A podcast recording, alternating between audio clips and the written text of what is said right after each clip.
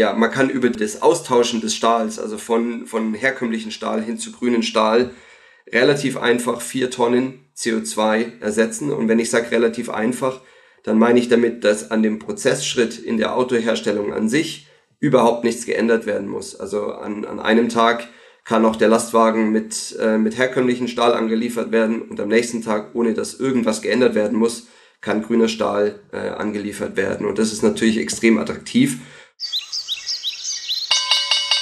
Hier ist die Börsianer Grün Redaktion mit Climate Action, dem Klimapodcast für Wirtschaft und Finanzen. Wir liefern grüne Nachrichten und exklusive Insights für Menschen, die nachhaltige Lösungen suchen.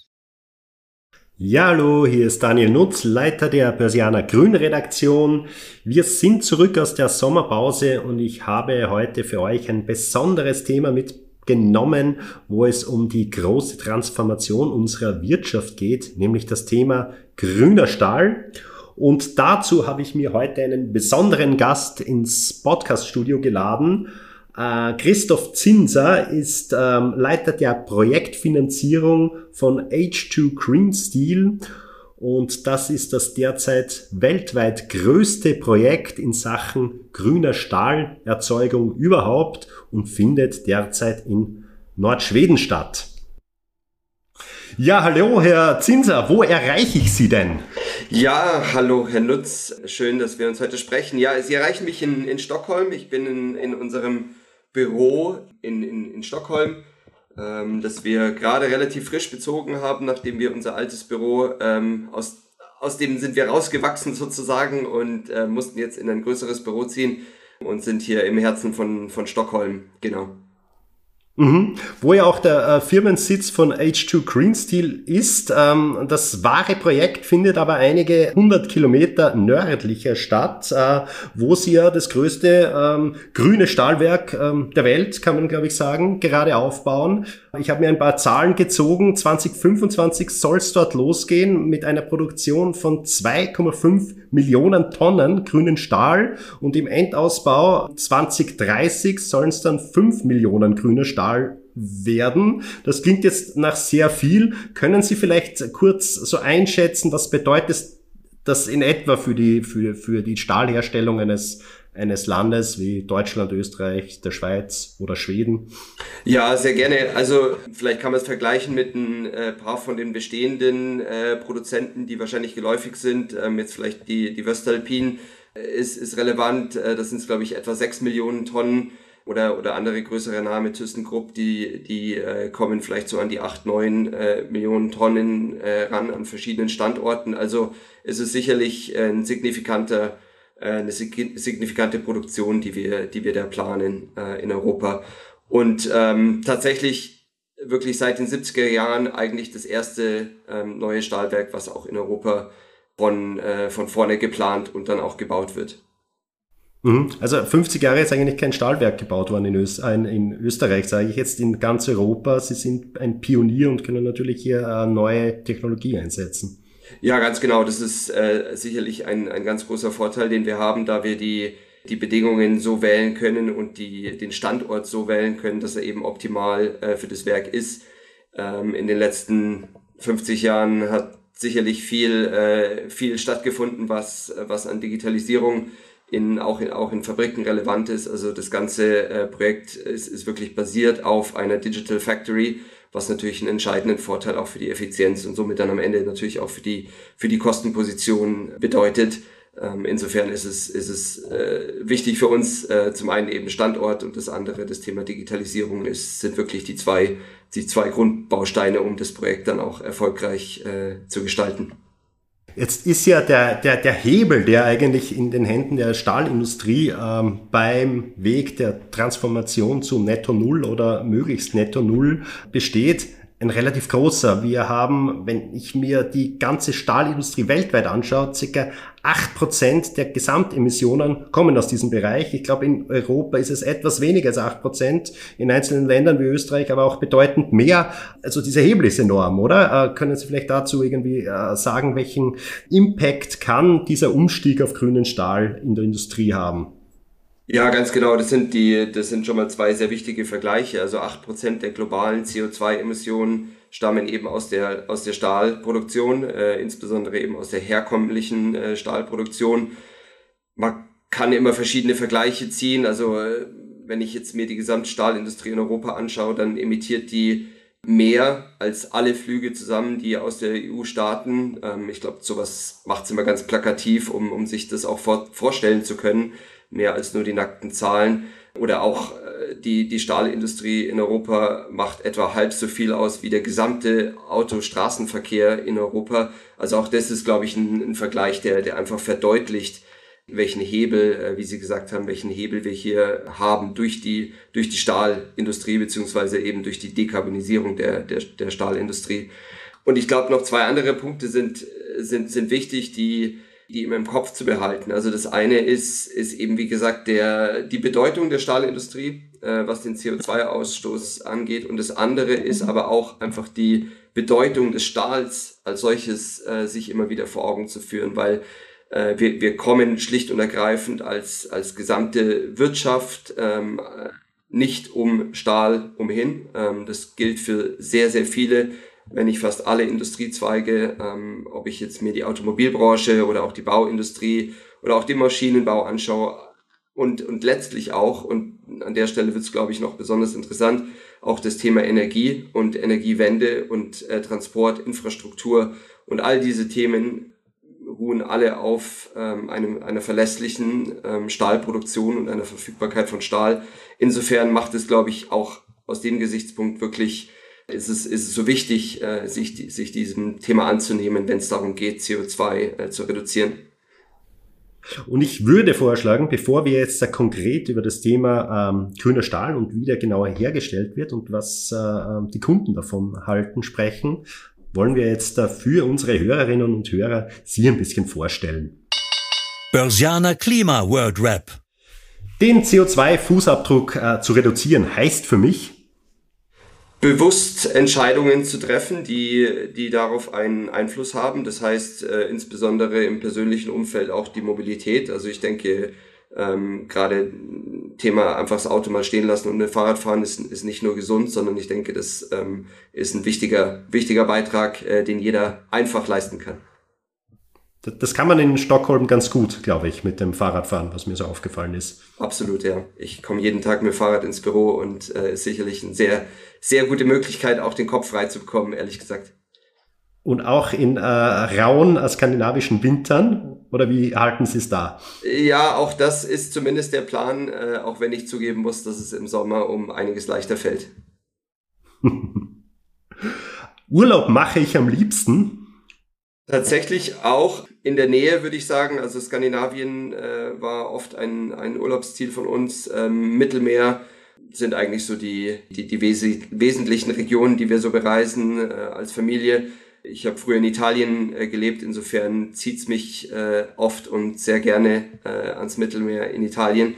Ähm, aber ansonsten Norwegen, Schweden äh, waren bisher auch ganz hoch auf der Liste. Mhm. Diese grüne Idee hat mich inspiriert. Das ist eine gute Frage. Ich würde jetzt fast sagen, dass tatsächlich die Vision, sich die Industrien anzuschauen, die den größten Einfluss auf CO2-Reduktion zu haben äh, und sich zu überlegen, welche Möglichkeiten es gibt, hier CO2 reduzieren, zu reduzieren, ist eigentlich ja wirklich die Inspiration, die, die auch äh, mich dazu bewegt hat, ähm, äh, bei Edge to Green Steel zu arbeiten. Am Ende auch ein Startup, aber, aber diese Vision ist, denke ich, entscheidend, sich die großen, der großen Themen annehmen zu können. Das ist, glaube ich, für mich sehr wichtig. Mhm. Mein größter Öko-Irrtum war?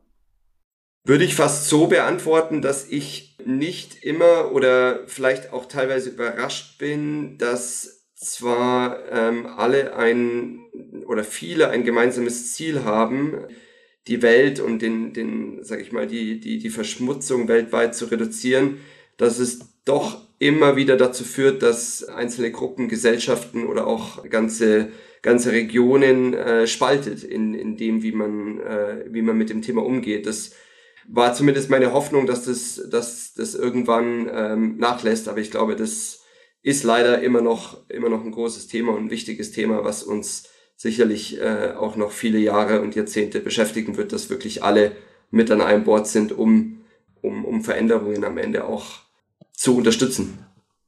Diese äh, Vergiftung des Klimawandeldiskurses irgendwie, den man, glaube ich, auf der ganzen Welt feststellen kann. Ne? Wir hatten auch in den USA, glaube ich, jetzt eine, eine sehr heftig, massiv geführte Diskussion, wo eben äh, ja das eigentlich zu einem Politikum wird. Ne? Das wollte ich gerade sagen, Herr Nutz, ganz genau. Ich glaube, das ist das Problem, dass es dann auch für andere Zwecke einfach missbraucht wird. Äh, und das, das schadet nicht nur dem Thema an sich oder auch der Diskussion an sich, aber ist halt leider auch so, dass es im, im Ergebnis leider nicht zu den, zu, zu den Zielen führt, die wir, die wir eigentlich dann doch alle erreichen wollen, nämlich unsere, unsere Welt so erhalten, wie wir sie kennen. Mhm. Herr Zinser, dann lassen Sie uns doch zu den Fakten gehen. Ähm, die, die, die, Welt braucht mehr faktischen Diskurs. Ähm, die Fakten für eine Wende hin zu, zur Erzeugung von grünem Stahl über grünen Wasserstoff, die sind ja eigentlich äh, recht eindeutig. Wir haben Projekte, in, muss man auch sagen, in, in vielen Ländern, in, bei vielen Herstellern im Moment. Äh, vielleicht ganz kurz, was, äh, wie funktioniert denn das? Was spricht denn jetzt eigentlich dafür, dass wir diese Methode wählen, um äh, künftig Stahl herzustellen? Ja, also der wesentliche Aspekt bei der, bei der Stahlherstellung, ähm, äh, beziehungsweise der wesentliche Ex Aspekt für die, ähm, für die CO2-Belastung ist die Reduktion von Eisenerz, die bei herkömmlichen Prozessen eben über Kohlenstoff vonstatten geht, also ganz einfach gesprochen mit Kohle. Und äh, ohne jetzt chemisch zu werden, aber letztlich wird dann aus FeO wird ähm, Eisen, äh, Roheisen, aber eben auch CO2 äh, produziert. Und was der entscheidende Faktor eben bei uns, aber grundsätzlich bei der, bei der Reduktion mit, mit Wasserstoff äh, eben ist, ist, dass im Ergebnis wir, wir Eisen haben und statt CO2 eben H2O. Und das ist ja letztlich der, der entscheidende, entscheidende Treiber für die CO2-Reduktion. Da gibt es natürlich noch viele Aspekte in der, in der Stahlherstellung, ähm, die darüber hinaus äh, wichtig sind. Und alle führen wieder zu, dem, zu, zu einem Punkt zurück. Äh, das ist nämlich die Verfügbarkeit von, von grünem Strom.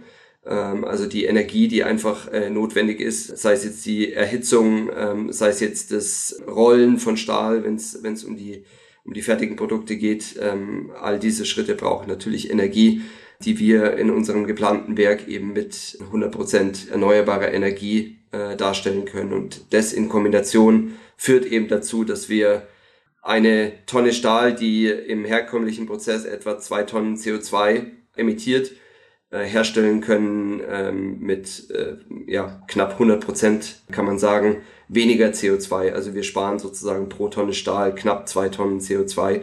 Und das ist ähm, ja durch die verschiedenen Prozessschritte ähm, eben, eben darstellbar. Hm. Sie, da, wenn ich da gleich nachfragen darf, Sie haben jetzt auch angesprochen, Sie, Sie haben den Vorteil, dass Sie sehr viel grüne Energie verfügbar haben in Nordschweden äh, zu sehr günstigen Preisen. Jetzt ist es aber auch so, dass ja die Käufer von grünen Stahl durchaus auch mehr dafür zahlen, richtig? Das ist korrekt, ja, absolut. Und ich glaube, da kann man sich verschiedene Industrien auch anschauen, um sich das ein bisschen zu veranschaulichen, warum, warum auch mehr dafür gezahlt wird und warum unserer Meinung nach auch zukünftig äh, tendenziell noch mehr dafür gezahlt werden wird. Kann man ganz, ganz gut zum Beispiel äh, in, der, in der Autoindustrie, glaube ich, kann man das ganz plakativ auch erklären. Also wenn wir mal davon ausgehen, dass ganz grob äh, zwei Tonnen Stahl in einem Auto verbaut werden, dann bedeutet es nach herkömmlicher Produktion sind es etwa vier Tonnen äh, CO2.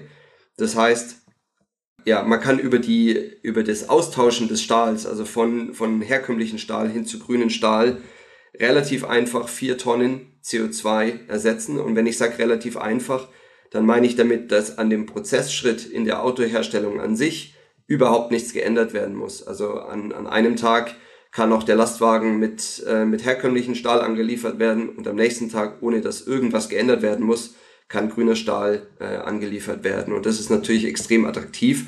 Und wenn ich dann noch weiß, dass der Gesamt-CO2-Fußabdruck eines Autos etwa ja, 50 bis 70 Prozent davon äh, durch Stahl erklärt werden, dann kann ich natürlich relativ klar auch in, in monetären äh, Einheiten sozusagen ausrechnen, wie viel ich bereit bin für ein grüneres Auto durch grünen Stahl Und da ist in der Tat, sprechen wir über mehrere hundert Euro, die pro Tonne Stahl äh, dann auch bezahlt werden. Und ähm, wie gesagt, wenn ich, äh, wenn ich in dem Auto von dem Beispiel zwei Tonnen ausgehe, zwei Tonnen Stahl, dann kann ich natürlich mit ein paar hundert Euro pro Auto dazu äh, beitragen, dass mein Auto einen deutlich niedrigeren CO2-Fußabdruck hat, was ich als Automobilhersteller äh, am Ende des Tages natürlich auch weitergeben kann, äh, vielleicht sogar selber wieder mit einer Prämie weitergeben kann. Äh, insofern ist da, sage ich mal, ein sehr attraktives Businessmodell, was, was daraus einfach entsteht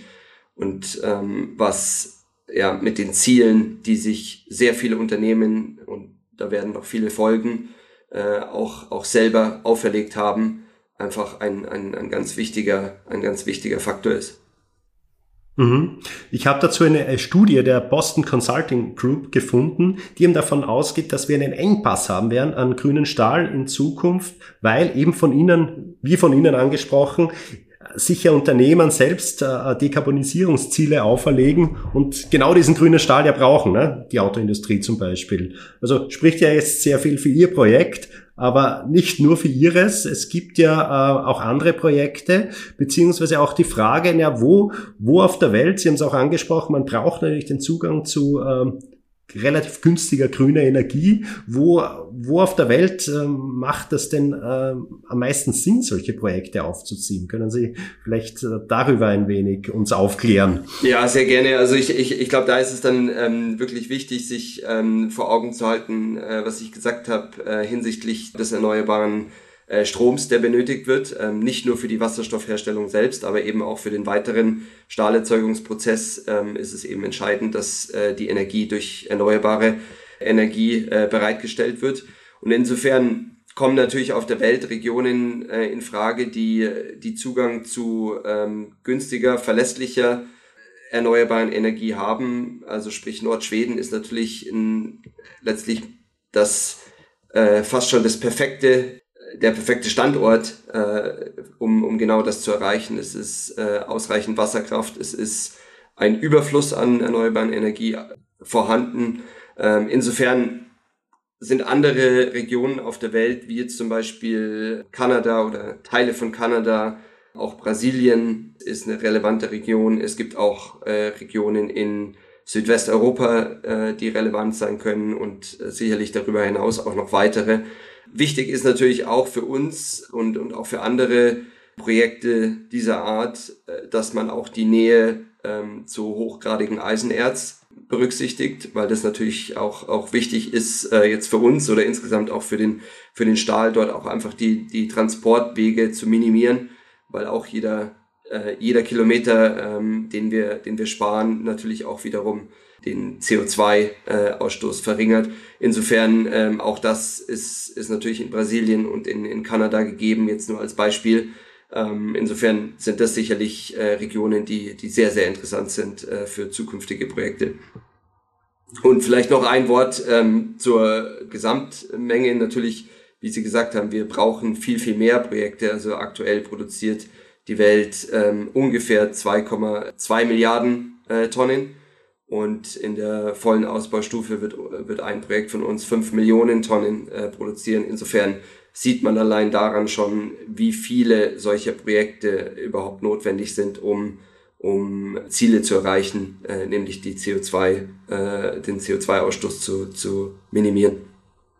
Mhm. Sehen Sie diese Projekte schon kommen, dass wir hier annähernd dorthin kommen, also diese, diese äh, zwei Milliarden Tonnen zu ersetzen?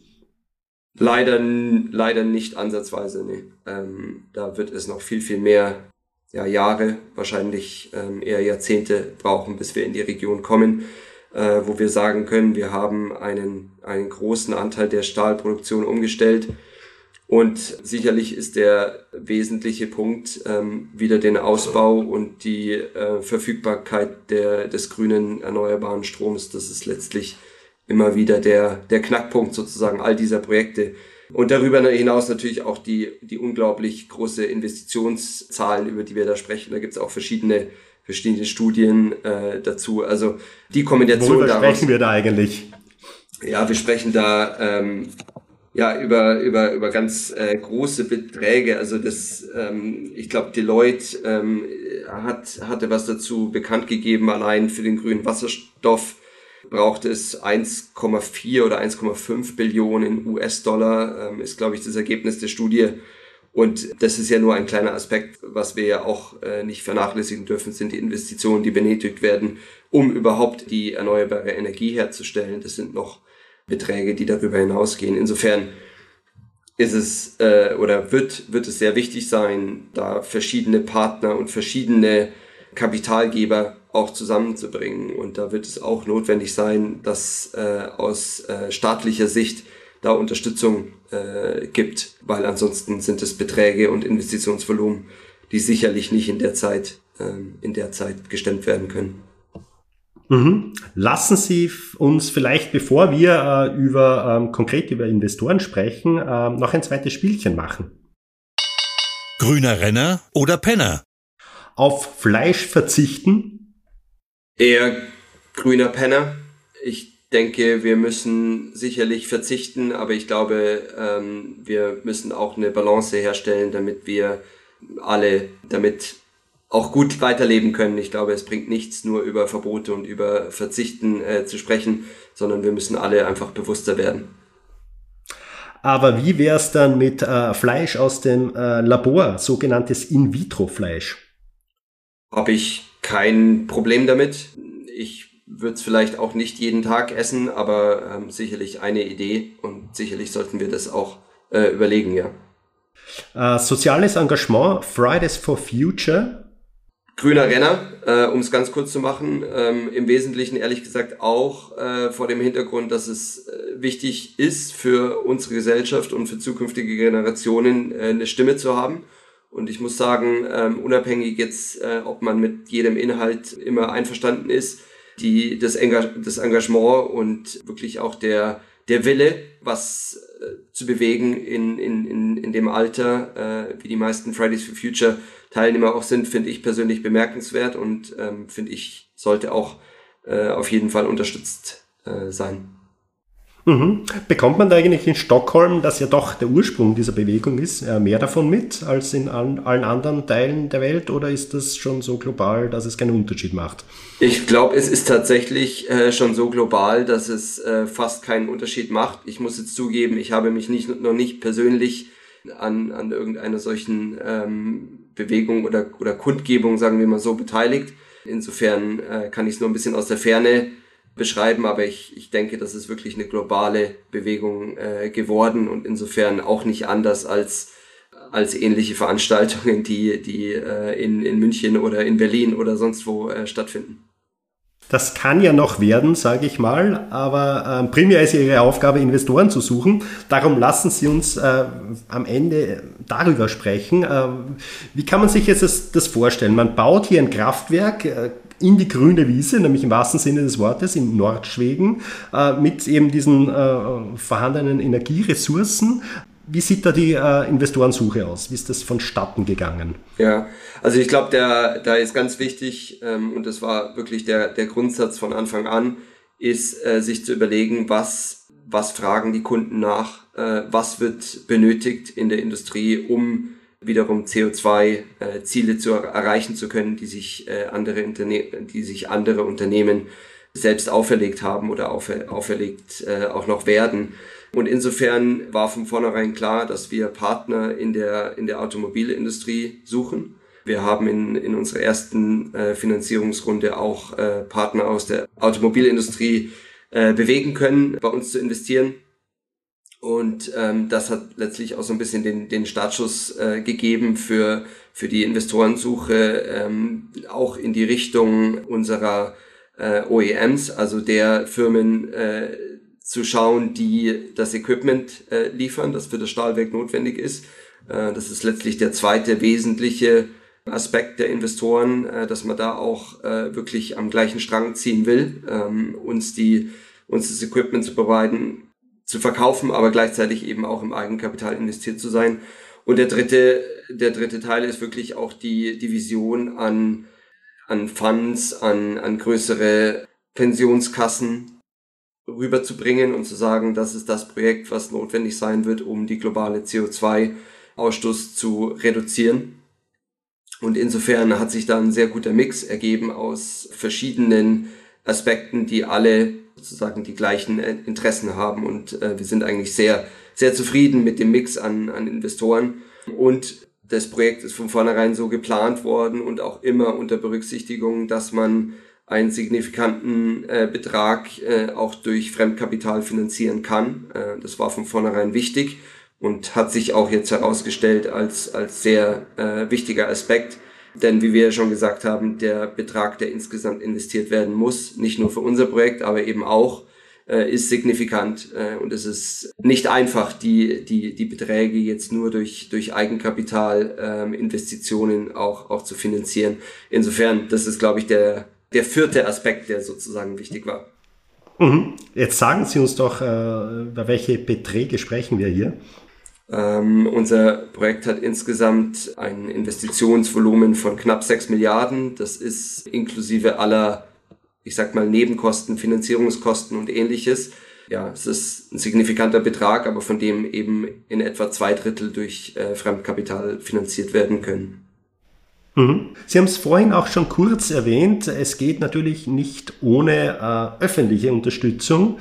Jetzt haben wir seit rund einem Jahr auch so die Diskussion, seitdem die USA mit diesem Inflation Reduction Act rauskamen, auch so ein wenig, ich, ich nenne es mal auch die Battle um den grünen Wasserstoff. Uh, USA machen hier irrsinnig viel, uh, subventionieren hier auch massiv. Wie ist hier Ihre Einschätzung, können wir in Europa da noch äh, mithalten? Wie ist hier äh, gerade in dieser Entwicklung beim grünen Wasserstoff äh, die europäische Position?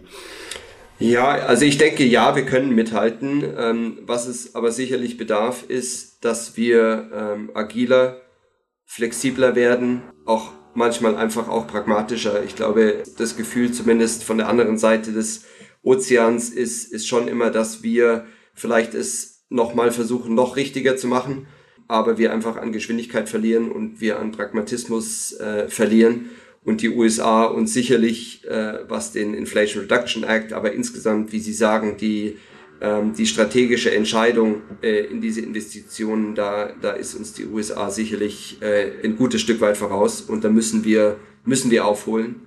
Ähm, insbesondere weil wir, weil wir wissen und weil wir davon ausgehen können, dass grüner Wasserstoff als ein Beispiel, aber als ein wichtiger, als ein wichtiges Beispiel die Wirtschaft äh, und die Industrie der Zukunft ähm, letztlich mitbestimmen wird. Also insofern, da muss noch mehr passieren. Die EU ist sicherlich nicht, hat nicht die gleiche Geschwindigkeit wie die USA. Ich glaube, das ist sicherlich ein Problem, was wir adressieren werden müssen. Mhm.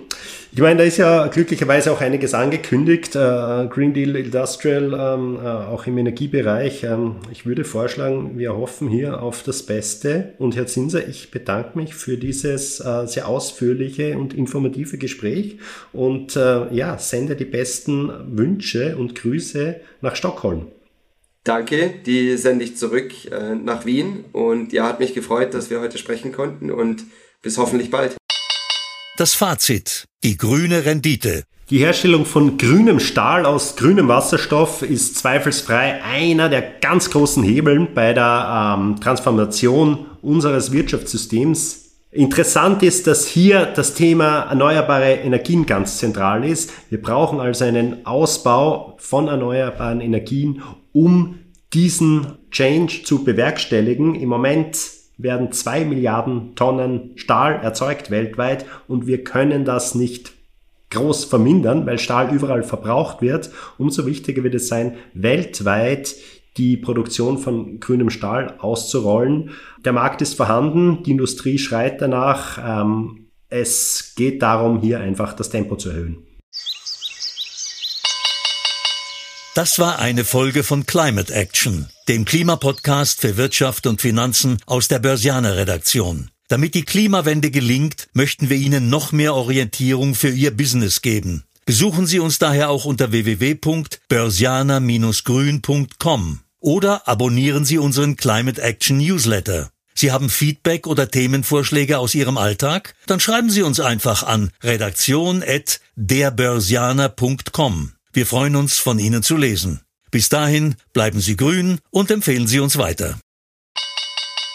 Die Informationen in diesem Podcast stellen keine Anlageberatung oder verbindliche Auskunft dar. Externe Meinungen geben nicht notwendigerweise die Meinung der Börsianer Redaktion wieder.